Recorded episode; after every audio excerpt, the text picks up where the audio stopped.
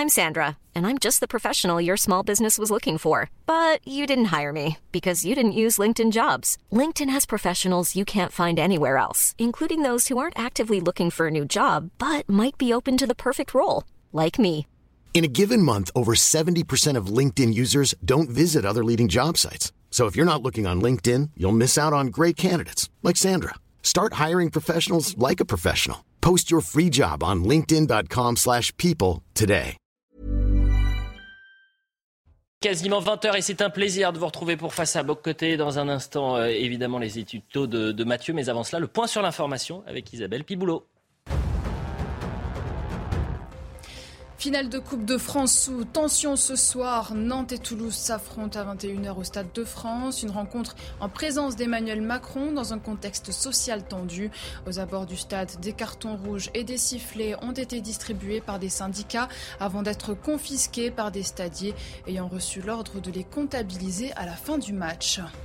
À Paris, trois hommes sont en fuite après le braquage d'une bijouterie place Vendôme. Vers 13h45, trois individus à bord de deux motos se sont présentés à la joaillerie de luxe Bulgarie. Deux d'entre eux étaient porteurs d'armes longues. Une enquête de flagrance pour vol à main armée en bande organisée a été ouverte. Le préjudice est estimé à plusieurs millions d'euros.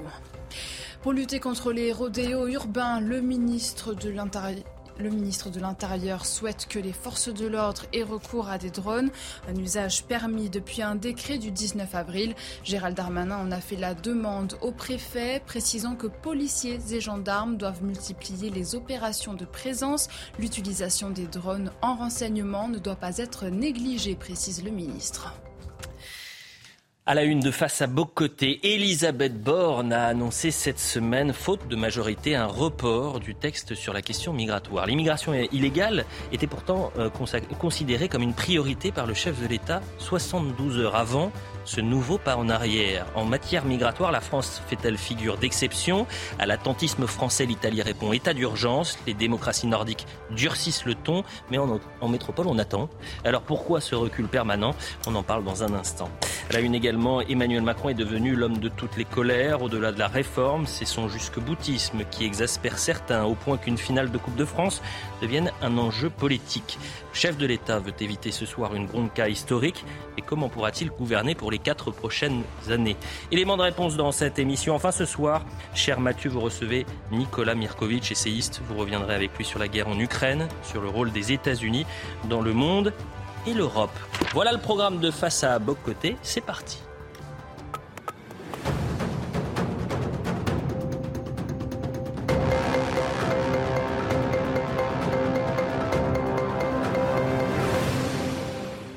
Mathieu, bonsoir. Bonsoir. Ravi de vous retrouver. De même. Arthur de Vatrigan, bonsoir. Bonsoir. À la une de l'incorrect, l'immigration. Et l'immigration, c'est le premier thème de Face à Bocoté ce soir. Le report du projet de loi sur l'immigration par Elisabeth Borne en amène, euh, amène plusieurs à se demander si le gouvernement aborde avec euh, désinvolture cette question pourtant fondamentale. Euh, pourtant, euh, d'un sondage à l'autre, on trouve une très nette majorité de Français qui souhaitent en finir avec l'immigration massive et voudraient voir l'État se donner des moyens d'y parvenir. Mais ce problème est-il exclusif? Est-ce qu'il y a une exception française? Comment se pose-t-il d'ailleurs euh, la question dans le monde occidental? Tel sera votre premier édito, cher Mathieu. Alors, on va d'abord toucher à la question de la France pour ensuite voir comment cette question de l'immigration massive frappe aujourd'hui les principales, appelons ça, aires de civilisation dans le monde occidental, globalement l'Amérique du Nord, mm. l'Europe occidentale et l'Europe centrale orientale. Alors, moi, ce qui me frappe cette semaine, et on en a parlé un peu cette semaine, mais il faut y revenir, c'est la déclaration de Mme Borne selon laquelle il n'y aurait pas de majorité en France pour prendre en charge la question de l'immigration. C'est une phrase qui est vraie à une seule condition, que la majorité à construire soit seulement disponible à l'intérieur de la majorité-minorité relative présidentielle, à l'intérieur des partis qui sont censés appartenir à ce qu'on appelle l'arc républicain.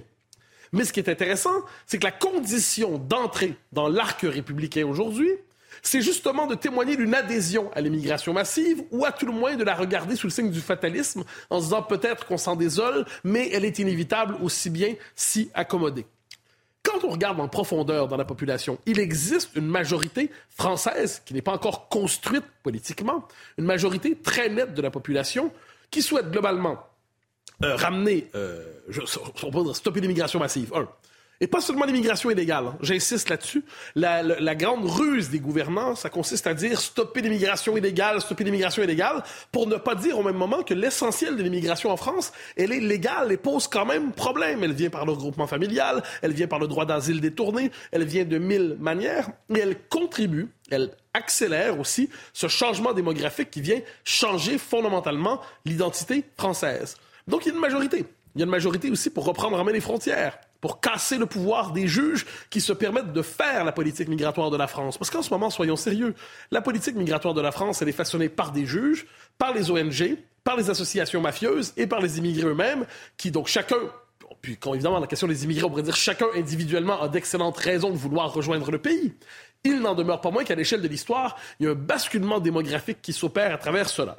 Alors qu'est-ce qu'on voit? D'un côté, un discours dominant, le discours des élites, comme on dit souvent, qui est un discours d'adhésion à l'immigration massive, à partir de ce que j'appelle, vous m'avez souvent entendu utiliser cette formule, le régime diversitaire. Le régime diversitaire qui entend reprogrammer les sociétés occidentales, aucune n'y échappe, à travers cette idée que, à ce qu'on appelait autrefois la diversité des peuples dans le monde, apparaît aujourd'hui l'idée de l'interchangeabilité des populations.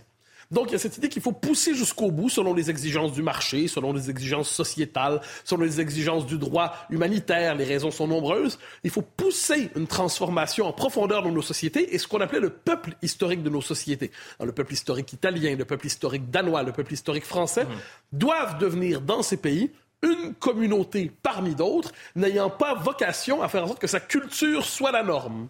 Et si vous dites, si vous dites, oui, mais la culture historique du pays, doit être la norme identitaire, vous vous ferez accuser de suprémacisme ethnique et même de suprémacisme blanc. Donc là, il y a un problème de fond. Et, là, la tension que j'évoque, d'un côté, le discours des élites, hein, porté par le régime diversitaire, et pas seulement les élites politiques, les élites financières, les élites économiques, les élites médiatiques, les élites technocratiques, d'un côté, de l'autre côté, la population. Comment réagit le, ce que j'appelle le régime dans ces circonstances-là? Eh bien, il fait un travail actif et constant de déconstruction de l'identité nationale, de rééducation de la population. Tout ce qu'on entend dans le discours public sur le langage, sur la lutte contre les préjugés, les stéréotypes, le repli sur soi, ce sont des mots codés qu'il faut savoir traduire et décrypter. Et que nous disent-ils ces mots? Ils nous disent la résistance de la population à l'immigration massive est une résistance toxique raciste et xénophobe. On nous dit finalement, si vous voulez résister à l'immigration massive, au fond de vous-même, vous êtes d'extrême droite et, on va vous rééduquer pour cela. D'ailleurs, les partis qui s'opposent d'une manière ou de l'autre à l'immigration massive seront extrême droitisés d'une manière ou de l'autre. Et là, il y a même, et ça c'est la ruse des temps présents aussi, les ruses se multiplient. Vous avez entendu une figure importante du gouvernement plaider pour une convention citoyenne sur l'immigration le problème, c'est qu'est-ce qu'on entend derrière ça? Il y a une majorité populaire, mais la majorité populaire, on ne veut pas la construire. Parce que, je l'ai dit, à près de 80% on sait ce que les Français veulent. Donc, on va chercher à construire une majorité alternative, une majorité citoyenne. Hein, ça, c'est le vocabulaire à la mode. Donc, avec ce qu'on connaît les conventions citoyennes, des experts idéologiquement orientés, une population, euh, plutôt des gens choisis vaguement au hasard, souvent des militants qui sont là pour applaudir finalement les orientations des experts, et à terme, on prétend fixer une nouvelle orientation à la société en disant que la Convention citoyenne était plus informée que le peuple qui s'exprime par sondage. Le résultat de tout cela, néanmoins, c'est qu'on le voit en France, il y a une majorité très nette de la population qui voudrait reprendre en main l'immigration, il y a un gouvernement qui s'y refuse, et non seulement il s'y refuse, mais il entend finalement rééduquer la population, il entend rééduquer la nation pour l'amener à consentir à l'immigration massive. Alors ça, c'est pour la France. Euh, mais vous disiez vouloir jeter un regard sur la situation ailleurs dans le monde. Trois zones dans le monde occidental. On s'entend, on pourrait aller ailleurs, évidemment, parce que la question de l'immigration se pose pas seulement en Occident. Euh, on pourrait parler ne serait-ce que l'histoire du Tibet, pour, reprendre un exemple connu. Euh, vous savez, quand, le changement d'une population arrive, dans ce cas-là, c'était pas seulement l'immigration, c'est une colonisation démographique chinoise, mhm. mais le destin d'un peuple change complètement. Mais laissons de côté cette situation un instant. Trois grandes zones. En Europe occidentale, que se passe-t-il? On pourrait dire que globalement, ce qui se passe en France, c'est une phase accélérée, une phase euh, radicale de ce qui se passe partout dans le monde occidental. Donc, on le voit en Europe occidentale, j'entends, en Italie, état d'urgence, état d'urgence. En Irlande, réaction très vive. En Irlande, quand même, la population dit on n'en peut plus. La pression est trop vive. Donc la pression n'est pas seulement trop vive pour des questions d'identité, elle est aussi pour des questions de logement, elle est pour des questions de services sociaux. Réaction aussi dans les pays scandinaves, où c'est autour de la question migratoire que se recompose véritablement la vie politique. On l'a vu notamment au Danemark, où il faut comprendre ce qui s'est passé au Danemark un parti, on pourrait dire l'équivalent du RM, est parvenu à imposer son programme, un parti qui est l'équivalent des LR, qui est parvenu à l'imposer à l'équivalent d'un parti qui serait le Parti socialiste. Et désormais, le consensus politique danois est un consensus anti-immigrationniste et non pas immigrationniste. En Suède, le jeu de bascule. En Suède, on avait une élite très immigrationniste, une population qui l'était beaucoup moins. Le jeu de bascule vient de s'opérer. En Finlande ces derniers jours. Donc, c'est assez important. Réaction, réaction vive. En Amérique du Nord, c'est tout autre chose. En Amérique du Nord, la réaction vive à l'immigration massive n'est pas là. Pourquoi? Le cas du Canada est probablement le plus euh, intéressant le Canada se présente au monde comme le laboratoire du monde de demain. C'est, on pourrait dire, c'est l'état idéal de Mme von der Leyen. C'est le laboratoire du monde post-national et post-occidental. Et Justin Trudeau, le premier ministre du Canada, veut un Canada de 100 millions euh, de, de, citoyens à la fin du siècle. Il y en a 38 millions environ en ce moment. Donc, une politique active de recherche de l'immigration massive. Donc, à coût de 500 000 par année, le Canada part à la recherche dans le monde de gens pour se peupler dans une nouvelle vague migratoire. Et dans ce contexte-là, il y a que les Québécois qui s'y opposent, euh, sans surprise, en disant mais on va se faire noyer. C'est la noyade démographique qui nous attend dans tout cela. Les États-Unis, c'est tout à fait intéressant comme situation. Parce qu'on se présente souvent les États-Unis comme une nation, fondamentalement une nation d'immigration. C'est le terme qui revient toujours pour en parler. C'est beaucoup plus compliqué. Si vous faites l'histoire du 20e siècle aux États-Unis, pendant 40 à 50 ans environ, des années 20 aux années euh, mi-60, vous avez un moratoire sur l'immigration aux États-Unis avec ce souci explicite de ne pas modifier la composition de la population du pays, parce que ça pourrait le bouleverser. Et là, ensuite, dans les années 60, il y a un changement des règles d'immigration qui va entraîner un basculement démographique. Aux États-Unis, aujourd'hui, vous avez une nation où la conscience nationale se fragmente, où, l'effet migratoire, ça transforme, soit dit en passant, la vie politique de plusieurs États au sud euh, des États-Unis, le Texas, la Californie, l'Arizona. Et vous avez, quand la population change, quelquefois, les majorités politiques changent. Donc, des États historiquement républicains deviennent démocrates, et ainsi de suite. Et vous avez aux États-Unis une réaction vive, mais au niveau des États, mais pas au niveau national, avec une nuance, une petite nuance. Donald Trump, pourquoi Donald Trump est-il parvenu à s'imposer en 2015-16, on l'oublie? Parce qu'alors qu'il y avait un consensus immigrationniste aux États-Unis, eh bien, Trump s'est emparé de la question de l'immigration. Il a dit non, nous, on veut faire un mur, on veut stopper ça. Et il a trouvé une adhésion. Donc, il y avait une majorité disponible dans le pays autour de ça. Mais pour bien lire cette question, donc de l'immigration massive et de ses effets, peut-être faut-il, évidemment, j'ai évoqué l'Europe de l'Est, donc c'est, ça résiste. Mais peut-être pour bien comprendre cette question, peut-être faut-il la situer non pas au niveau des pays, mais de voir comment, au niveau des villes, des régions, comment tout ça est déjà assez avancé. Qu'entendez-vous par là, Mathieu?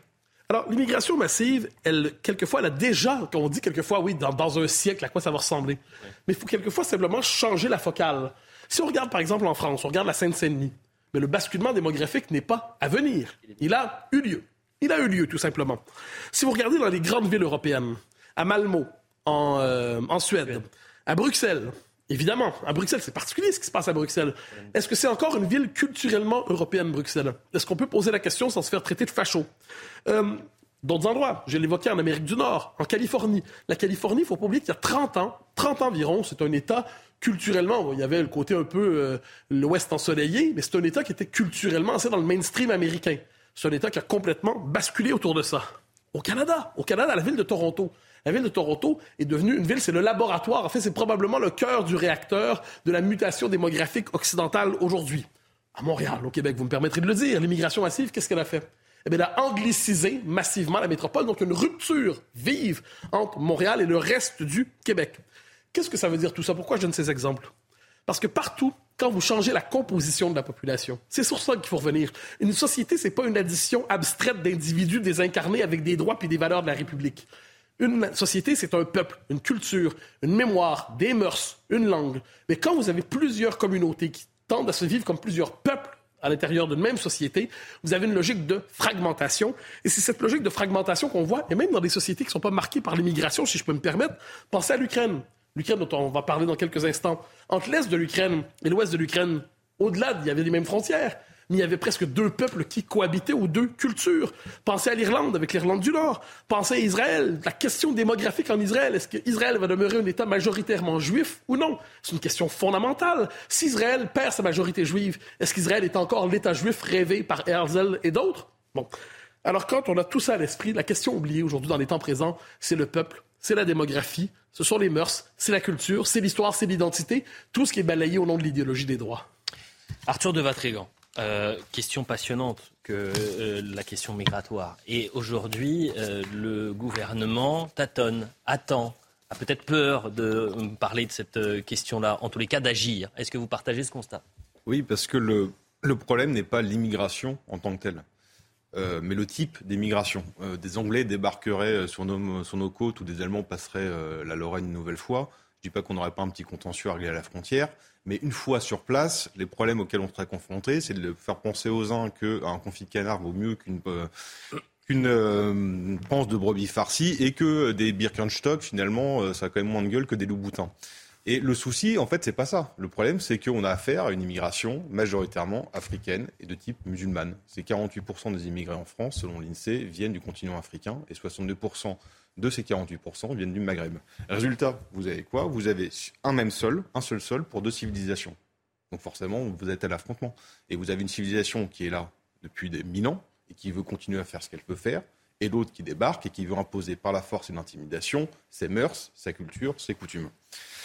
Et le souci, c'est que lorsque on entend le président Macron qui explique que la France a toujours été une terre d'immigration, on dit qu'on est encore plus mal barré qu'on ne le pensait, parce que vous avez deux options soit euh, Emmanuel Macron, vous pensez qu'Emmanuel Macron pense sincèrement que la France est née dans la deuxième partie du 19e, ce qui est un peu embêtant, soit vous pensez qu'il ment, ce qui est, plus probable, tout ça pour banaliser la question migratoire et justement donner un avenir à la migration. Et lorsqu'on fait son bilan, l'option 2 ne fait aucun doute parce que pendant son premier quinquennat, il a accueilli 1,3 million d'immigrés. Ça représente presque 2% de la population totale, immigrés légaux. Je ne parle même pas des illégaux. Alors là, il commence à voir que ça commence à poser des problèmes, violence, trafic de drogue, islamisation, ça fait la de tous les journaux tout le temps. Donc il dit on va faire une grande loi qui finalement ne va pas avoir lieu. Bon, mais si on regarde un peu plus près cette loi en question, finalement on se dit qu'on ne perd pas grand-chose. Et peut-être même qu'on peut gagner quelque chose, pour deux raisons. Euh, la loi s'organisait autour de trois axes. Un, le rendre les OQTF plus efficaces. Deux, imposer un examen de français pour les titres de séjour. Et trois, créer un titre de séjour pour les métiers dits sous tension les OQTF, on a bien compris depuis longtemps que même si un ministre est plein de bonne volonté, il y a toujours un juge rouge qui est dans le coin pour laisser une peau de banane dès que ça marche pas. Pour l'examen de français, vous regardez, le niveau était très très bas. Et en plus, l'échec à l'examen n'est pas synonyme de refus de titre. Donc on se demande à quoi ça sert. Et enfin, pour le métier sous tension, on a tous compris que c'est jackpot. Autant arriver sur des plages avec des panneaux, venez comme vous êtes, ça attire tout le monde. Donc pour résumer, Emmanuel Macron et la question migratoire, c'est juste une variable d'ajustement d'économie et sociale, et la question existentielle n'est même pas un problème. Enfin, la deuxième raison de pourquoi cette loi aurait été, été inutile de toute façon, parce que en ce moment, l'Union européenne ressort de son chapeau, vous savez, le fameux pacte de migration et d'asile, qui avait été créé en 2020, pensé en 2020, annulé, puis là, ça revient. Alors, lorsqu'on se pense un peu plus près, c'est assez amusant. Il y a un affichage de prise de conscience du problème migratoire. Sauf qu'en fait, si on creuse, on regarde, c'est un, un impôt à paoutage de première catégorie. Premièrement, la compétence des États devient une compétence européenne. Donc, c'est-à-dire que vous avez encore moins de souveraineté. Donc, ça veut dire concrètement que vous pouvez faire toutes les lois immigration que vous voulez en France. On s'en fout, c'est la compétence de l'Union européenne qui prime. Et qu'est-ce que veut faire l'Union européenne? Elle ne veut pas contrôler ou réduire l'immigration. Elle veut sécuriser l'acheminement des bateaux. En gros, euh, faire un pont maritime entre l'Afrique et l'Europe. Évidemment, dans le programme, il y a aussi la relocalisation des migrants dans nos campagnes, ce qu'avait proposé Emmanuel Macron, on sait d'où ça vient.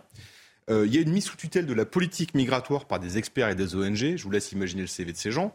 Et enfin, les pays qui ne veulent pas de répartition, l'Europe dit vous avez le droit de refuser les migrants. Par contre, vous donnez du pognon et du matos au pays qui accueille. Et comme on sait tous que les frontières sont hyper poreuses, le pays qui va refuser, il va filer l'argent, du matériel, il va se retrouver à récupérer les migrants derrière.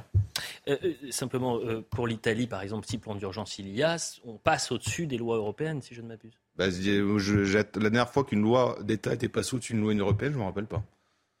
Faire à suivre. Emmanuel Macron qui se veut à la rencontre des Français. Et ce soir, il va rencontrer difficilement les Français, parce que vous savez que c'est une tradition française. Euh, normalement, le président de la République doit euh, saluer les joueurs de, de, la finale de Coupe de France, mais ça existe aussi pour le rugby, euh, juste avant la rencontre. Patatras, ce soir, probablement, il ne sera pas euh, question d'aller à la rencontre des, joueurs. Ça se fera en catimini, dans les coulisses, dans le couloir du Stade de France. J'ai appris quand même que euh, François Hollande n'était pas euh, descendu lorsqu'il était président sur, sur la pelouse. Il existe dans un pays profond un rejet du président, qui va dans certains cas jusqu'à la haine. Comment comprendre, Mathieu, ce rejet? À quelle profondeur s'alimente et, s'animent ces, colères présentes? Tel sera le sujet de votre second édito. Oui, alors je, comprends la tentation chez certains commentateurs de dire le problème, c'est Emmanuel Macron dans sa personnalité, son être intime et ainsi de suite. C'est une analyse qui est possible, mais je la laisse à d'autres. Parce que ce qui est intéressant, c'est de voir pourquoi Emmanuel Macron, comme symbole politique, est le point d'aboutissement d'une crise politique profonde qui ne se réduit pas à sa personne. Je résume en quelques mots, puis je vais faire quelques sauts dans l'histoire. On dit en 2022, Emmanuel Macron a été mal élu parce qu'il y a eu disposé simplement d'une légitimité négative. En gros, c'était voter pour lui tout simplement parce que ce n'est pas elle. Et donc, c'est une légitimité assez faible quand vous avez une coalition qui va de l'UMP aux centristes euh, en allant jusqu'à une partie du vote de la France insoumise. Mais c'était la même chose en 2017. En 2017, il ne faut pas oublier qu'il avait aussi devant lui, Madame Le Pen, et que le même discours antifasciste qui est fondé sur ce que j'appelle, moi, la légitimité négative. C'est une légitimité qui ne donne pas de programme. C'est une légitimité qui ne donne pas d'engagement. C'est une légitimité qui dit simplement, donnez-moi le pouvoir parce que l'autre sera une catastrophe pour le pays. Donc, à aucun moment, à aucun moment, Emmanuel Macron n'a disposé de ce moment, cette rencontre substantielle avec le pays, au-delà des stratégies de communication, mais il y aurait une adhésion, non seulement à sa personne, mais à son programme et à la vision de la France qui est la sienne. J'ajoute, ça, on voit crise dans, dans le système politique français peine à fabriquer de la légitimité aujourd'hui. Deuxième élément qu'il faut garder à l'esprit, si on a un souci historique, combien d'électeurs français ont été au fil des années refoulés dans les marges politiques, au point qu'au moment de la présidentielle, on en parle souvent ici, près d'un électeur sur deux était jugé anti-républicain, potentiellement factieux. Vous avez vu ce sondage récemment qui disait, dans un éventuel deuxième tour, euh, euh, Macron-Le Pen en 2027, qui ne peut pas arriver, mais on jouait. Euh, si on rejouait la présidentielle. 55% voterait Marine Le Pen. Quand je pose la question au ministre, aux commentateurs, dites-vous de ce point de vue que les 55% des Français voteraient contre la France, voteraient contre la démocratie, voteraient contre l'État de droit, seraient factieux, ou ils ne sauraient pas pour qui ils votent? C'est intéressant. Donc, on a un rapport trouble à la démocratie. Donc, rejet d'une partie du corps électoral. 2005, 2005, les Français sont invités à se prononcer sur la Constitution européenne. Ils la refusent. Les élites non seulement c'était massivement rallié à cette proposition, mais une fois que les Français l'ont refusé, on leur impose néanmoins. Alors si on prend tous ces éléments-là ensemble, qu'est-ce qu'on voit? On voit une rupture entre l'élite politique et une partie importante de la population qui est reconduite d'une élection à l'autre. Et là, qu'est-ce qu'on voit en ce moment? On touche simplement le point d'exaspération. On parle souvent, euh, Mathieu, du style d'Emmanuel Macron. N'est-il pas, euh, pour beaucoup, dans le présent rejet de sa personne? Peut-être, peut-être, mais encore une fois, dépersonnalisons le temps de l'analyse. Emmanuel Macron, c'est d'abord le visage d'une idéologie, hein, pour ça l'européisme mondialisé. Cette idée que la France a pour vocation de s'adapter au cadre européen pour se moderniser et avoir une forme d'épanouissement dans le cadre d'une Europe qui serait plus ou moins fédérale. C'est l'expression d'une classe sociale. Dans la Macronie, c'est une, j'aime dire, hein, c'est une classe sociale constituée en partis politiques. Donc c'est la bourgeoisie mondialisée des grandes villes ou des villes moyennes qui se sent toutes heureuses d'être modernes. C'est une méthode de gouvernement technocratique. Il ne faut pas l'oublier.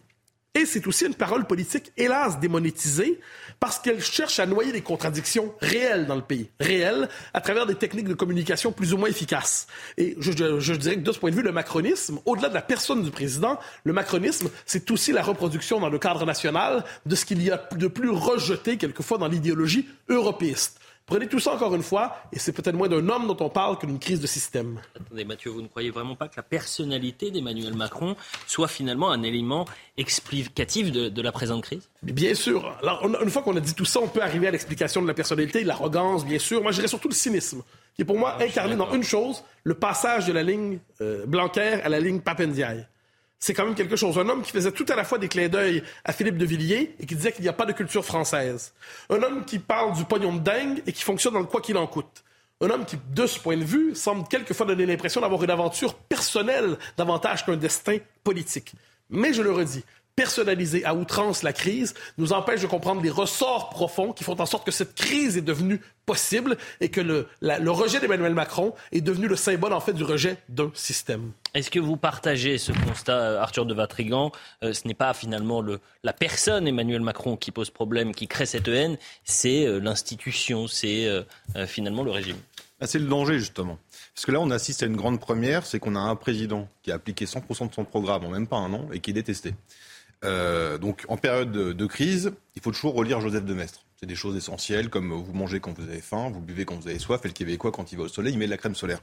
En période de crise, vous lisez Joseph de Maistre. Et qu'est-ce qu'il dit? Les souverains ne commandent efficacement que dans le cercle des choses approuvées par l'opinion, et le cercle, ce n'est pas eux qui le tracent. Ben, le problème, c'est qu'Emmanuel Macron, il s'est éloigné et même sorti du cercle du consentement en refusant de parler avec, le, avec, son peuple, en refusant de parler avec les syndicats, avec les corps intermédiaires, avec les partis opposés. Donc il a créé son propre cercle. Et aujourd'hui, bah, c'est un prince qui a poil perché sur son trône et avec comme laquais des parlementaires qui revendiquent leur amateurisme et des ministres qui ont un poids, des ministres qui ont un poids politique nul.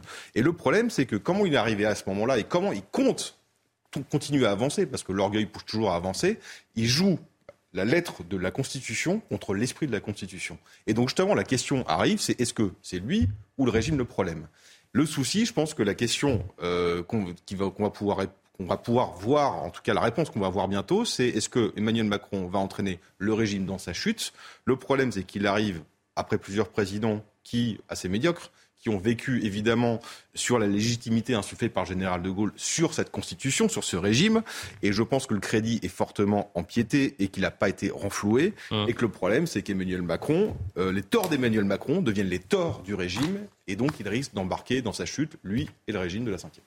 Voilà pour la première partie. C'était passionnant, messieurs, mais la seconde sera tout aussi passionnante. On sera en direct avec Nicolas Mirkovic, essayiste. Vous allez parler des États-Unis, du rôle des États-Unis dans le monde, dans l'Europe, et puis de la guerre en Ukraine. Restez avec nous, on revient dans, allez, deux minutes. 20h30 sur CNews, le point sur l'information, Isabelle Piboulot, et on reprend face à Boc L'émotion dans les Vosges, près de 600 personnes ont rendu hommage à la petite Rose lors d'une marche dans les rues de Rambervilliers. En tête de cortège, l'entourage de la fillette de 5 ans portant un t-shirt à son effigie. La famille a été suivie par de nombreux habitants parés de vêtements et d'accessoires roses. La petite fille a été tuée mardi. Le principal suspect, âgé de 15 ans, a été placé en détention provisoire. Plusieurs milliers de personnes ont manifesté dans les grandes villes du pays contre la loi immigration portée par Gérald Darmanin et contre l'opération sécuritaire Wambouchou à Mayotte, des rassemblements à Paris, Rennes ou encore Marseille. Certains manifestants ont dénoncé une loi raciste indigne d'un pays comme la France. Et puis à Sébastopol en Crimée, un gigantesque incendie s'est déclaré dans un dépôt de pétrole. Le feu a été provoqué par une attaque de drone. Aucune victime n'a déploré. Si Kiev n'a pas revendiqué l'attaque, l'incendie a eu lieu alors que la veille, l'Ukraine s'est dite prête à lancer son offensive de printemps contre les forces russes. Voilà pour le point sur l'information. On est toujours avec Mathieu Boccoté, bien sûr, avec Arthur de Vatrigan et nous recevons Nicolas Mirkovic. Merci d'être avec nous. Merci à vous. Euh, vous avez écrit notamment euh, Le chaos ukrainien. Il sera question de la guerre en Ukraine dans un instant. Vous avez écrit sur les États-Unis. Il sera question du rôle des États-Unis dans le monde et dans l'Europe. L'Amérique empire, avec euh, évidemment ce, jeu de mots. Mathieu Bocoté, pourquoi avoir invité euh, ce soir Nicolas Mirkovic Alors, j'ai lu il y a quelque temps ce livre, L'Amérique Empire, qui jette un, point de vue iconoclaste sur les États-Unis, qui propose une critique des États-Unis qui n'est pas la critique à laquelle nous sommes habitués normalement, une critique de l'Empire américain et ainsi de suite. Donc, je m'étais dit, ce sera l'occasion d'avoir une réflexion de fond sur cet empire qui, effectivement, structure notre monde. Et par ailleurs, entre-temps, entre-temps j'ai appris la, la, sortie de ce livre il y a quelques, quelques jours, donc j'ai eu le temps de le lire heureusement, sur le chaos ukrainien. Donc ce sera l'occasion de croiser les deux réflexions, à la fois sur le rôle des États-Unis, la guerre en Ukraine, le rôle de la Russie, donc une réflexion géopolitique. Nicolas Mirkovic, bonsoir. Bonsoir. Alors, question première, à partir de votre livre sur l'Amérique Empire, mais nous progresserons peu à peu vers une réflexion géopolitique plus large. Vous nous présentez dans votre livre L'Amérique Empire les États-Unis, justement à la manière, un, d'un empire, deux, d'un empire qui s'est peut-être voulu seul empire, l'hyperpuissance post-guerre froide, mais aujourd'hui d'un empire qui serait flagellant, fragile, et peut-être, je ne dis pas au seuil de l'effondrement, mais qui verrait son, statut considérablement relativisé. Est-ce que je décris correctement votre diagnostic? Vous décrivez parfaitement le diagnostic. On a, dès la naissance des États-Unis, cette volonté de la part des euh, pères fondateurs de, l'Amérique de construire un empire. George Washington, le premier président, parlait d'un infant empire, un empire naissant. Deuxième président, John Adams, parle de la République fédérative américaine comme d'une république pure, vertueuse, civique qui régnerait pour toujours, dominerait le monde et introduirait la perfection de l'homme. C'est tout un programme pour un État qui n'a même pas dix ans à la fin du XVIIIe siècle. Et tout au long de l'histoire, on voit cette volonté de conquérir d'abord de la côte euh, pacifique jusqu'à la côte atlantique, puis l'influence en Amérique du Sud, et puis à partir de la Première Guerre mondiale, les États-Unis sont déjà la première puissance mondiale. Ils n'interviennent pas dans la guerre parce qu'ils voient leurs concurrents, mais également leurs plus grands marchés se détruire entre eux. Vers la fin de la guerre, alors que les Américains étaient contre, Wilson décide d'intervenir les Américains commencent à petit à petit absorber une partie, on va dire, de l'intelligentsia européenne, commencent à faire de l'Europe vraiment un, marché pour ses, pour biens, un marché, un marché assis. Deuxième guerre mondiale, c'est la même histoire. Les Américains interviennent plutôt à la fin de la Deuxième Guerre mondiale, quand ça commence un peu tendu pour savoir qui va gagner le conflit en Europe, quid des, des, de la résistance des Allemands, des Soviétiques. Les Américains interviennent vers la fin parce qu'ils ont peur de perdre cette ce, rôle majeur qu'ils ont sur l'Europe. Et après la Deuxième Guerre mondiale, après la guerre froide, l'Amérique devient en effet ce hégémon, ce grand empire qui, de, euh, on va dire, des États-Unis, de des Amériques, en Europe, en Afrique, a des relais partout et de loin la première puissance économique et euh, pense qu'elle va pouvoir enfin dominer le monde parce qu'il y a un projet pour les, États-Unis. Cet empire américain, ce n'est autre chose que le mondialisme, que le projet mondialiste. Mais on pourrait vous proposer une autre histoire des États-Unis. C'est l'histoire d'un refus de l'empire. Je donne quelques exemples. La première, il y a une tradition isolationniste forte aux États-Unis. Au moment de la Première Guerre mondiale, Wilson impose un peu la présence américaine contre son peuple. Au moment de la Deuxième Guerre mondiale, il ne faut pas oublier qu'il y a une tradition isolationniste assez forte. Et au sortir de la guerre, des figures importantes du Parti républicain, Robert Taft, d'autres, disent un instant la guerre froide, faut pas trop s'engager là-dedans. Donc vous est-ce que vous donc il y a de la tradition impériale que vous évoquez, il y a une tradition isolationniste très forte qui revient en boucle, dont Trump était à sa manière un peu le visage euh, en 2016 autour de ça. Est-ce que vous ne décidez pas finalement de réduire l'Amérique à un de ces deux pôles, alors que le pôle isolationniste pèse tout autant? Non, absolument pas. Je pense même qu'il pèse plus c'est que ce pôle isolationniste n'est pas organisé, il n'est pas au pouvoir. Wilson, en effet, va en guerre alors qu'il est élu sur un programme où il promet de ne pas de faire de guerre. Obama promet de ne pas faire de guerre. Roosevelt promet de ne pas faire de guerre. À la fin, ils finissent toujours par faire la guerre parce que du coup, il y a cet élément, ce moteur, cette envie de, impériale qui trône au sein même des institutions américaines, dans euh, l'État américain, dans le gouvernement. On a cette volonté de conquérir. Mais le peuple américain, très largement, n'en veut pas. Et dans mon livre, je cite essentiellement des penseurs, des intellectuels, des américains qui sont contre ça. L'historien américain Charles Beard, qui au début du XXe siècle, dit nous n'avons pas besoin de cet empire. On a un, petit continent à nous-mêmes entre le Pacifique et l'Atlantique. On n'en a pas besoin. Je cite Howard Zinn, je cite chez les conservateurs Patrick Buchanan, qui est un, politique de la fin du XXe siècle, qui dit on ne veut pas, il dit on veut une république pas un empire. Regardez l'image de nos guerres, de nos conquêtes à travers le monde, de notre ingérence. On n'en a pas besoin. C'est un très grand pays, magnifique, très très beau. Et donc, en effet, il y a un conflit entre Américains que nous avons vu au grand jour avec en effet l'élection de, Trump et cette, ce, combat interne idéologique entre les, les isolationnistes d'un côté, les impérialistes de l'autre, et qui sont encore très forts et qui sont encore très très forts aujourd'hui. Alors vous nous dites, c'est un empire. Le camp impérial l'a emporté. C'est aujourd'hui un empire qui s'est voulu, au lendemain de la guerre froide, le seul empire possible et qui découvre avec stupéfaction que le règne d'un siècle, hein, le, New American Century, euh, Project for New American Century, finalement aura duré quoi 15-20 ans et l'Amérique bascule dans un monde multipolaire et, si je vous comprends bien, ne s'y était pas préparé. Quels, quels sont les ingrédients, ou au moins les éléments de la crise de l'Empire américain aujourd'hui? Tout d'abord, les États-Unis, et ça depuis longtemps, depuis le début du XXe siècle, ont peur que d'avoir un, rival. Ils voient bien qu'ils sont la première puissance mondiale hein, de, manière assez impressionnante. En très très peu de temps, les, États-Unis ont réussi à, se, à, se, à, se, hisser à ce niveau. Ils ont peur d'un rival en Eurasie, l'Eurasie entre l'Europe et l'Asie. N'oublions pas que l'Europe, l'Asie, l'Afrique, c'est 75% de la population mondiale, c'est 75% des ressources naturelles. Les, les Américains, en tout cas les impérialistes, disent que, eh bien, si on a un rival, il va naître là-bas. Donc il y a des théories de Mackinder, de Spikeman, et dans les années 90, cela a été, on va dire, transformé en doctrine militaire par Wolfowitz et plus tard par le Project for a New American Century, qui, qui rassemble des néoconservateurs, qui disent on va tout faire pour qu'il n'y ait pas de rival. Parce qu'à partir du moment où il y a un rival, eh bien, les Européens les Asiatiques, les Africains, pour peut-être faire des affaires, du commerce, de la défense, de la politique avec d'autres nations que nous. Or, nous sommes la, nation indispensable, comme le disait Madeleine Albright. Donc, du coup, ils veulent lutter contre ça. Et donc, du coup, ils identifient tout, tout de suite deux rivaux potentiels, qui ne sont pas les seuls, mais qui sont entre autres la Russie et surtout la Chine. Donc du coup, ils vont tout faire pour affaiblir, pour empêcher et la Russie et la Chine de se développer. Et donc du coup, ils vont développer un programme militaire d'ingérence très très fort. Très rapidement, la plupart des pays d'Europe de l'Est vont rentrer dans l'OTAN. Il n'y a quasiment pas de référendum. Dans ces mais si je peux me permettre, vont rentrer dans l'OTAN à leur, à leur propre demande. C'est-à-dire quand les Polonais, quand les Baltes, quand les différents pays d'Europe de l'Est réclament l'adhésion à l'OTAN, c'est peut-être moins, vous me corrigerez si ma lecture est inexacte, c'est peut-être moins l'Empire américain qui s'étend que des peuples qui ont subi la domination russe et soviétique, qui demandent la protection peut-être de notre empire, mais qui font jouer leur souveraineté pour éviter justement de subir demain à nouveau l'Empire russe. C'était tout à fait la lecture, au, premier degré. Mais ils ne connaissaient pas non plus la volonté des États-Unis d'aller encore plus loin.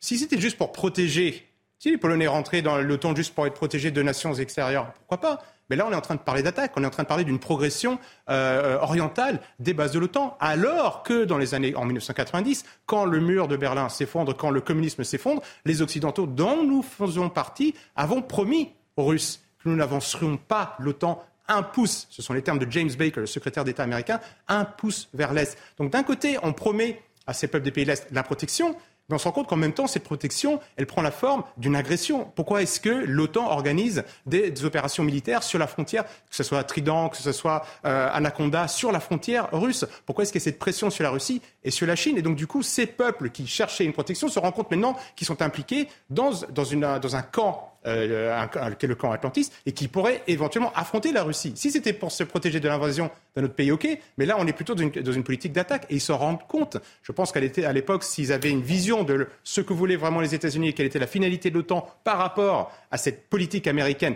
impérialiste, néoconservatrice, ils, y, réfléchiraient à deux fois aujourd'hui. Alors vous nous conduisez immédiatement à la question ukrainienne, donc allons-y. Ensuite, je passerai la parole à Arthur de Vatrigan. Donc si je comprends bien votre lecture des événements, ce qui s'est passé ces derniers temps, depuis un peu plus d'un an, c'est moins une, guerre d'agression de la Russie contre un voisin, un pays voisin, l'Ukraine, qu'une guerre de défense par rapport à ce qui serait, selon vous, une forme d'agression sans le nom de l'Empire américain qui, euh, qui, aurait finalement agressé la Russie et l'aurait poussé à se défendre en envahissant l'Ukraine? Est-ce que je, je, caricature votre position en disant ça ici? Alors, je nuancerai un tout petit peu. En gros, les Américains, petit à petit, avancent leur pion autour. Regardez le nombre de bases américaines qui sont avancées pour se rapprocher de la Russie, non seulement en Europe, mais également dans le, dans le, Pacifique, dans le reste du monde. On a vu les tensions qu'il y a eu en Syrie, quand les Américains ont déclaré qu'il y avait une révolution de couleur, qu'il fallait à tout prix intervenir. Les Russes, eux, sont intervenus à leur place. Donc, du coup, il y a un conflit de pouvoir et les Russes ne sont plus, ne sont pas un pays comme euh, un pays classique de l'Est. Ils se sont reconstruits. La Russie a rebâti une industrie. La Russie a redonné de la fierté à, ses habitants. Et la Russie est redevenue une puissance.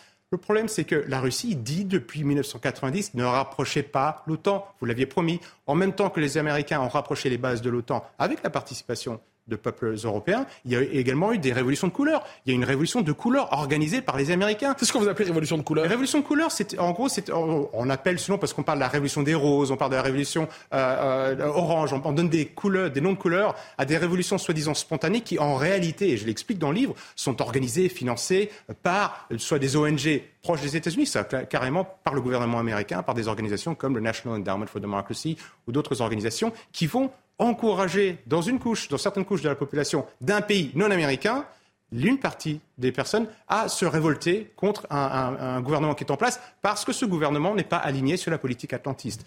Il y a eu deux révolutions de couleur en Ukraine en 2004 et en 2014, à chaque fois en 2013, et à chaque fois parce que le gouvernement en place avait la volonté, et ces gouvernements étaient démocratiquement élus, avait la volonté de se rapprocher de la Russie comme à cette époque-là, bah, les États-Unis ne font pas la guerre directement à la Russie, ils ont développé cette technique de renversement de, gouvernement qui, date. On a beaucoup d'exemples comme ça, et je les cite quelques-uns dans le livre. Il y a un, auteur qui s'appelle William Bloom, qui s'appelle euh, euh, Killing Hope, tuant l'espoir, qui, qui raconte toutes ces histoires d'ingérence au Guatemala, au Congo, en Iran, où les Américains ouvertement ont financé l'opposition pour renverser un gouvernement qui lui était pas favorable les Américains font ça deux fois en Ukraine. L'Ukraine est un pays qui est récent, c'est un pays qui est fragile, c'est un pays où les Ukrainiens, entre eux, se font la guerre depuis plus de 100 ans. Et ça, on ne le sait pas toujours. C'est une zone pivot et qui est très fragile. Les Américains ont profité de ça, sauf que là, ils sont arrivés sur le pas de porte dans la zone directe d'influence de la Russie. Il était évidemment évident qu'il partait au conflit. George Kennan, qui a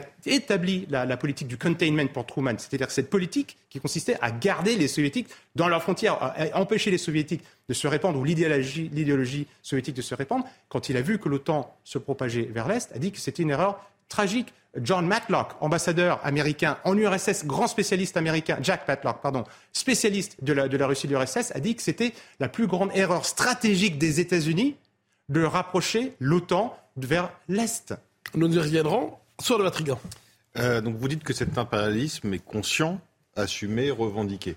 Et euh, j'aimerais comprendre pourquoi cet attrait pour l'atlantisme, notamment des pays, alors vous dites qu'ils ne comprenaient pas forcément tout le projet entier, mais ne pensez-vous pas qu'il y a les idéaux modernes des Lumières en fait, qui impliquent et qui justifient l'impérialisme des valeurs dans lesquelles s'abritent les empires habituellement?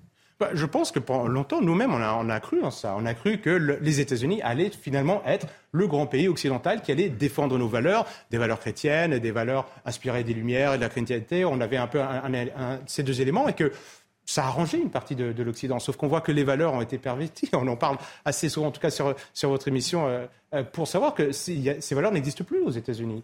Donc il n'y a plus du tout de, de valeurs. Ces valeurs qu'on pensait être défendues par les États-Unis ne sont plus du tout défendues par les États-Unis, sont même détruites par les États-Unis. Et donc l'empire qui existe aujourd'hui ne bénéficie ni aux Américains, ni à ceux qui pensent que les Américains vont défendre nos valeurs et qui sont devenus vraiment juste un, empire purement économique, financier, avec pour autant une idéologie et des valeurs complètement nouvelles qui ne sont pas historiquement ni les nôtres, ni celles des, ni des Asiatiques, ni des Africains, ni du reste du monde. Alors, on a souvent entendu depuis un an et demi environ, l'argument, l'Occident, les Américains notamment, n'ont pas suffisamment tenu compte du point de vue que les Russes avaient de leur propre situation, de leur propre histoire, c'est-à-dire une nation obsidienne avec un complexe obsidional qui se sent quelquefois encerclé. Donc on n'aurait pas tenu compte suffisamment de la psychologie des Russes.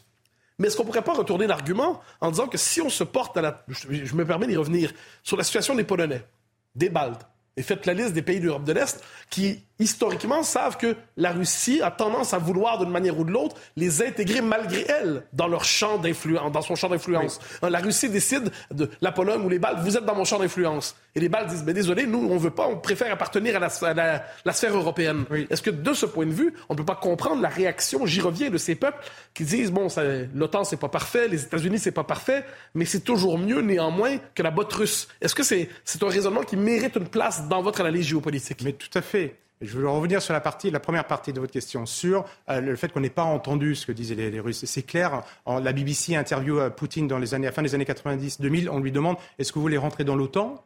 Il dit pourquoi pas? Il y a eu de la part des Russes une volonté réelle de rentrer, de créer une maison commune. C'est ce que étaient les, termes de, de Gorbatchev. Et, quand ils ont vu qu'au contraire, eh bien, on n'était pas en train de construire mais détruire parce que les Américains étaient à la commande et non pas les Européens, eh bien, du coup, il y a eu cette réaction de la part des Russes en train de se dire mais nous sommes en train de nous faire avoir.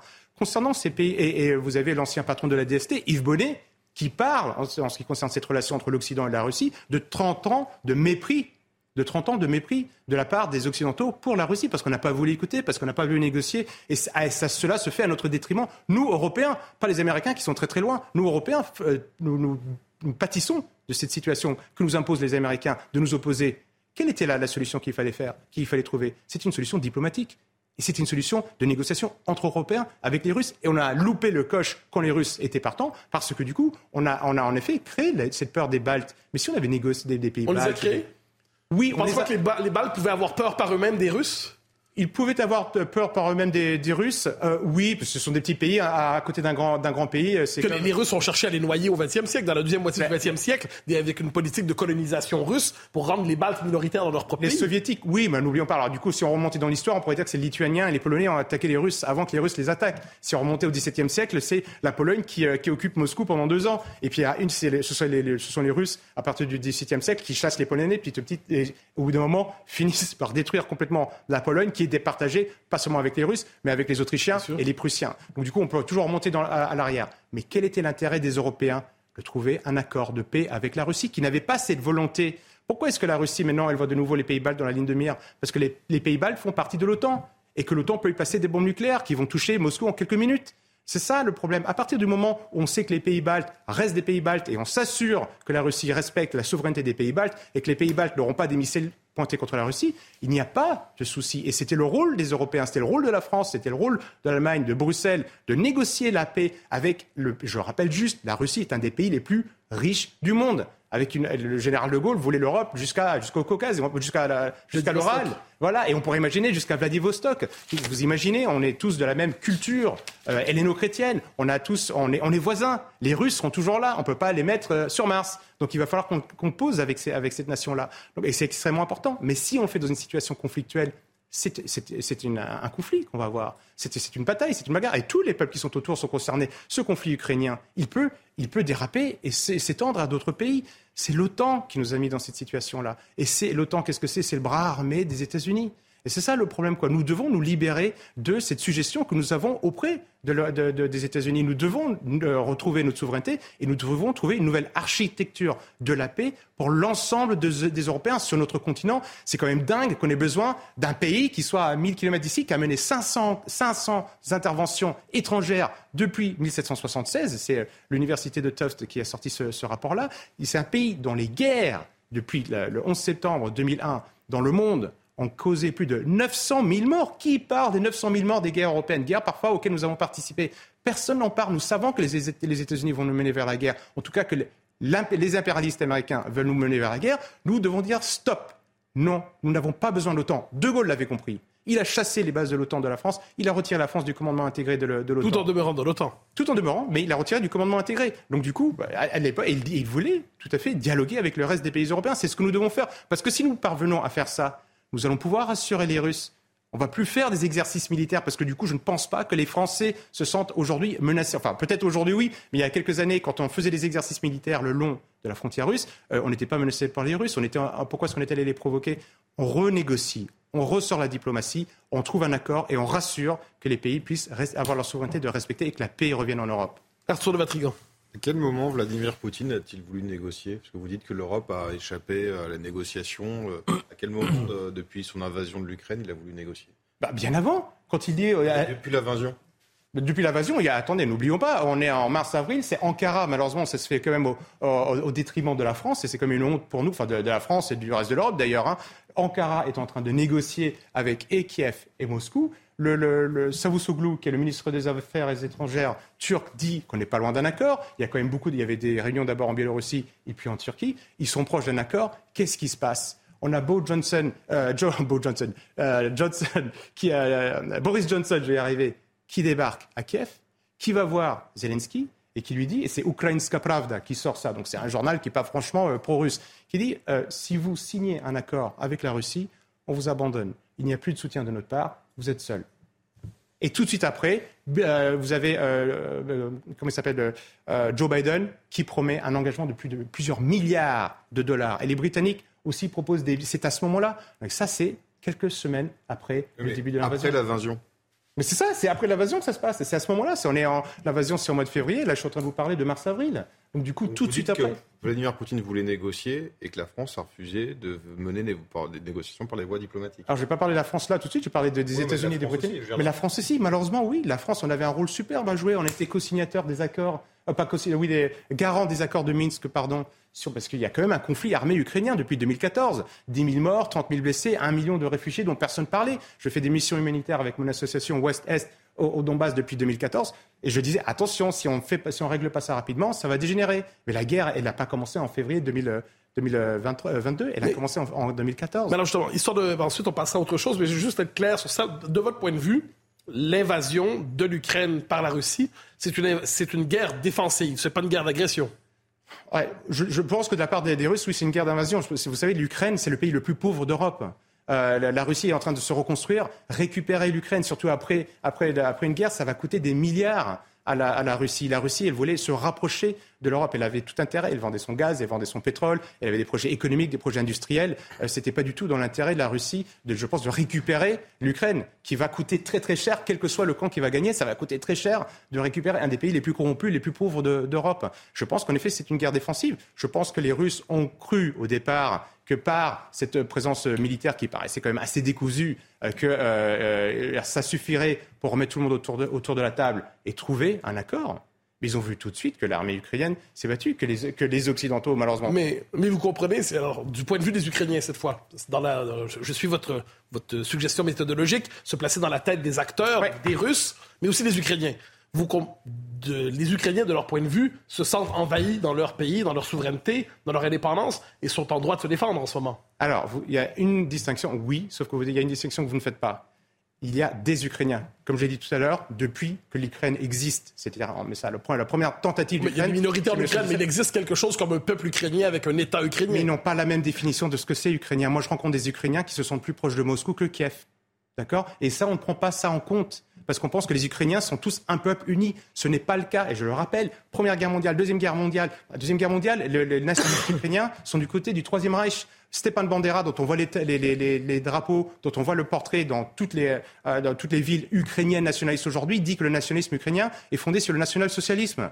D'accord Et vous diriez ça encore aujourd'hui Mais oui, encore aujourd'hui. Aujourd'hui, l'indépendance ukrainienne est fondée sur quelque chose comme un renom national-socialisme? Non, je dis que la personne qui incarne le plus le nationalisme aujourd'hui ukrainien, qui s'appelle Stepan Bandera, dont vous pouvez retrouver les portraits partout euh, en Ukraine, dans le drapeau de l'Organisation des nationalistes ukrainiens en rouge et noir, vous le trouvez partout dans les cimetières, vous le trouvez sur les, soldats, a dit lui-même que le nationalisme euh, ukrainien était d'inspiration nationale socialiste. Je ne dis pas que tous les Ukrainiens sont comme ça, je dis juste que vous pouvez imaginer que les descendants de ces soldats ukrainiens qui se sont battus avec le Troisième Reich se trouvent, pas sur la même longueur d'onde que les autres Ukrainiens qui étaient à l'Est et qui se battaient, euh, dont les, ancêtres se battaient, les parents ou grands-parents se battaient dans l'armée rouge. Il y a plusieurs Ukraines. J'entends, j'entends, mais bien néanmoins, un peuple ukrainien, comme il y a un peuple moldave et il y a un peuple estonien et il y a un peuple portugais, il existe un peuple ukrainien. ils ne sont pas d'accord sur ce qu'est l'Ukraine, ce qu'est l'Ukrainien. Tous les pays sont divisés d'une certaine manière. Oui, tous les pays ont des minorités. Pas autant que, qu'en Ukraine. En Ukraine, c'est flagrant quand vous rencontrez un Ukrainien, quelqu'un qui vous dit, moi je suis Ukrainien, mais je préfère vivre parce que je me retrouve plus dans les valeurs, je me retrouve plus dans la mentalité, je me retrouve plus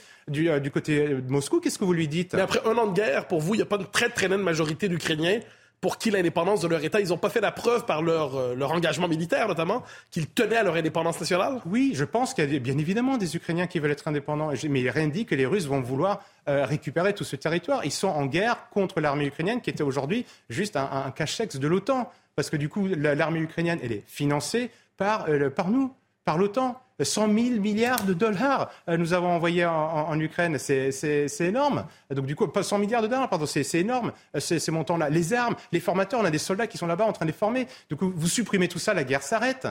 Ce sont des, je vous rappelle que la langue franque de l'Ukraine, c'est le russe. Ce sont des peuples frères, ils ont une histoire en commun. Il n'y a pas d'Ukrainien. Le terme ukrainien n'existe pas pour désigner un peuple avant le 19e siècle. Et comme tous ces peuples un peu récents, ils doivent se, ils doivent se trouver une identité. Ils doivent dire, c'est très difficile pour de dire un Ukrainien, allez en Ukraine, demandez aux Ukrainiens ce que c'est, s'ils habitent, elles vivent à, Kiev, à Odessa ou à, Kharkov, vous leur demandez qu'est-ce que c'est un Ukrainien, ils vont vous donner des réponses différentes. Et des réponses qui vont être beaucoup plus différentes que si vous demandez à un Marseillais, un Lillois ou un Corse. Donc du coup, je pense que c'est important à prendre en compte. Alors, je suis pas en train de dire que ça justifie l'invasion. Je dis juste que oh, nous avons appuyé sur ce pivot, sur le maillon faible de l'Ukraine, qui était justement sa fragilité, parce qu'il n'y a pas une entente ce que c'est que l'Ukraine. Et aujourd'hui, eh ben, on a une guerre civile. Et c'est parce qu'il y avait, depuis 2014 à 2022, une guerre civile. Vous préférez le terme guerre civile à guerre de, guerre d'agression? Non, je parle de la guerre. Il y a deux choses. D'abord, il y a la guerre civile en Ukraine entre Ukrainiens, de 2014 jusqu'à 2022. Et ensuite, au bout d'un moment, il y a les Russes qui interviennent en disant je ne fais plus confiance à l'Ukraine. Il y a eu un coup d'État en 2014 dont on n'a pas parlé là, financé par, les Américains. D'accord? 2014, coup d'État euh, financé par les Américains, ça on n'en parle pas. Qu'est-ce que les Américains sont allés faire à renverser un régime, un gouvernement démocratiquement élu? C'est quoi ce jeu? Ils pensaient que les Russes allaient laisser faire ça sur leur pas de porte. Quand, l'Est de l'Ukraine dit bah, Vous avez pris le gouvernement à Kiev par les armes, nous allons prendre nos gouvernements régionaux euh, par les armes, l'armée de Kiev a envoyé l'armée. Il y a cette guerre civile. Et les Russes ont dit au bout d'un moment Écoutez, il y a trop de grabuge sur ma frontière, je vais intervenir. C'est une invasion, je ne reconnais pas. Elle est condamnée parce que du coup, toutes les invasions euh, de territoires étrangers sont condamnées par le, par, condamnées, excusez-moi, par le, la, charte de l'ONU mais il faut la comprendre. Et donc, du coup, vous n'allez pas imaginer qu'un France est un pays qui développe une, rhétorique radicalement anti-française, que nous ayons des bases d'un pays, je ne vais pas nommer, euh, étranger, qui viendrait mettre plein de missiles euh, sur notre frontière, je ne pense pas qu'on va attendre qu'ils nous envahissent ou qu'ils propagent cette, euh, rhétorique anti-française avant d'intervenir. Arthur de Vatrigan. Pensez-vous qu'on assiste à la revanche des empires? On voit donc la Russie en Ukraine, on voit la Turquie via l'Azerbaïdjan en Arménie, la Chine qui est du côté de Taïwan, mm. et donc là vous ajoutez l'impérialisme américain. Est-ce que c'est la revanche des empires? Est-ce que c'est le crépuscule des nations? Alors, je n'irai pas jusqu'au crépuscule des, nations, mais c'est une très bonne question. En, effet, on voit qu'il y a des résistances fortes par rapport au mondialisme. quel est le problème? C'est que ce modèle impérial américain, ce mondialisme, ne, convient pas à l'ensemble de l'humanité. Je ne sais même pas s'il convient aux pays occidentaux dont nous, nous faisons partie, mais dans le reste de l'humanité. Et il y a des résistances. Ces résistances, elles se font d'abord sur la nation. je pense que c'est la nation, c'est plutôt la renaissance de la nation, pas tellement le, crépuscule de, la nation, mais la, renaissance de la nation. Les Russes, ils interviennent en Ukraine aussi pour défendre la minorité russe. Et les Ukrainiens qui s'identifient comme proches de, la Russie. ils attaquent une nation. Ils attaquent une nation dans laquelle 20% de la population s'identifie comme russe. C'est pas nous que nous et nous quand nous intervenons en Afghanistan, on défend quoi? Et quand on intervient en Irak, on fait défend quoi? Et en Syrie, on défend quoi? Qu'un empire intervient dans une nation pour défendre une minorité. Entre autres, je pense que c'est un des éléments. Quand les Russes décident d'intervenir, en, Poutine s'est pas levé un jour en disant tiens qu'est-ce que je vais faire aujourd'hui? Euh, Je vais envahir l'Ukraine c'est parce qu'il y a tout ce temps qui est passé. Jeffrey Sachs, lui-même, qui est un des, économistes euh, euh, américains qui a fait partie, euh, qui, été très proche du FMI et tout ça, dit que nous payons aujourd'hui 30 ans, et ça personne n'en parle, 30 ans de, la politique impériale néoconservatrice. Il parle de la politique néoconservatrice américaine et personne ne parle de la responsabilité des États-Unis. Il nous reste environ 3 minutes, 3 minutes 30 si je ne me trompe pas. je ressens la discussion sur la France, l'Europe et les États-Unis. Quoi qu'on en pense, l'Europe occidentale a été historiquement liée avec les Américains. Euh, au moment de la Deuxième Guerre mondiale, l'Amérique est venue libérer euh, l'Europe du, nazisme. Euh, bon, c'est pas ce qui est pas un détail. est-ce que l'Europe occidentale peut avoir des tensions entre l'Europe occidentale et les États-Unis, mais est-ce qu'il n'y a pas une forme de solidarité naturelle entre l'Europe occidentale et la nation qui en est issue, c'est-à-dire les États-Unis? Est-ce que finalement, la, dissociation pour laquelle vous plaidez n'est pas contraire à l'histoire? Est-ce qu'il n'y a pas entre les deux rives de l'Atlantique une forme de solidarité naturelle? Non, malheureusement, on croit ça et il faut tuer cette idée-là. Il y a un rôle de soumission. C'est pas moi qui le dis. François Mitterrand parlait de guerre euh, entre les États-Unis et la France. Il dit on ne sait pas, les gens ne se rendent pas compte. Il y a une guerre, pas une guerre avec des morts, mais une guerre à mort contre les États-Unis.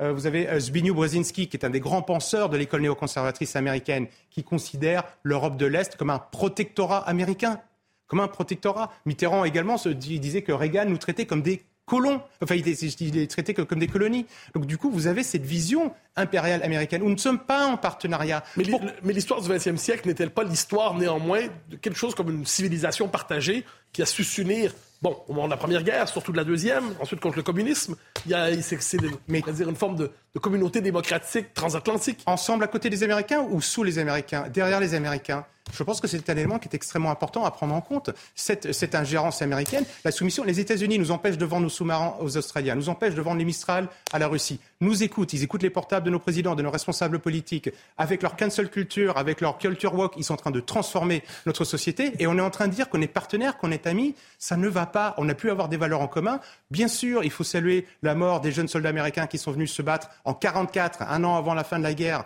en, Normandie, mais il ne faut pas oublier aussi que la France n'a pas besoin d'un État étranger, qu'il soit américain ou autre, pour nous dicter, pour nous espionner. Ce n'est pas une relation de partenariat, c'est une relation de soumission. Et, si on veut retrouver notre indépendance et notre souveraineté, elle ne pourra pas se faire si on continue à obéir comme ça au doigt et au l'œil C'est terminé. Dans un instant, euh, c'est le point sur l'information. Merci beaucoup euh, Mathieu Bocoté. Merci Arthur de Vatrigan. Merci Nicolas Mirkovic. Vous parliez d'attaque défensive. Je rappelle simplement qu'il y a un peu moins d'un mois, le président de la République disait à propos des charniers de Boutcha, euh, la France n'oublie pas et n'oubliera pas Boutcha comme elle n'oubliera pas les crimes commis à grande échelle sur le territoire ukrainien. Important de le rappeler. le point sur l'information avec Isabelle Piboulot. Coup d'envoi de Nantes-Toulouse au Stade de France, une finale sous tension en raison du contexte social et en présence d'Emmanuel Macron. Aux abords du stade, des cartons rouges et des sifflets ont été distribués aux spectateurs par des syndicats avant d'être confisqués par des stadiers au moment du contrôle d'entrée. À Paris, trois hommes sont en fuite après le braquage d'une bijouterie place Vendôme. Vers 13h45, trois individus à bord de deux motos se sont présentés à la joaillerie de luxe Bulgarie. Deux d'entre eux étaient porteurs d'armes longues. Une enquête de flagrance pour vol à main armée en bande organisée a été ouverte. Le préjudice est estimé à plusieurs millions d'euros. Et puis direction les rues de Bakou en Azerbaïdjan, Sergio Pérez a remporté la première course sprint de la saison de Formule 1. Le Mexicain a devancé le monégasque Charles Leclerc et le leader Max Verstappen. Le Néerlandais conserve tout de même la tête du championnat avant le traditionnel Grand Prix disputé demain. Ce sera à suivre à 13h sur Canal+.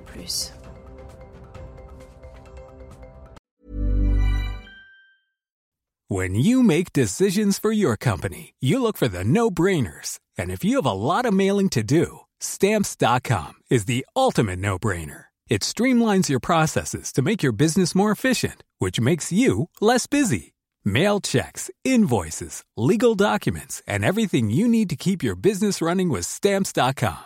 Seamlessly connect with every major marketplace and shopping cart. Schedule package pickups and see your cheapest and fastest shipping options from different carriers. With rates up to 89% off USPS and UPS rates. And with the Stamps.com mobile app, you can take care of mailing and shipping wherever you are. Make the same no-brainer decision as over 1 million other businesses with Stamps.com. Sign up with code PROGRAM for a four-week trial, plus free postage and a free digital scale. No long-term commitments or contracts. That's Stamps.com. Code PROGRAM.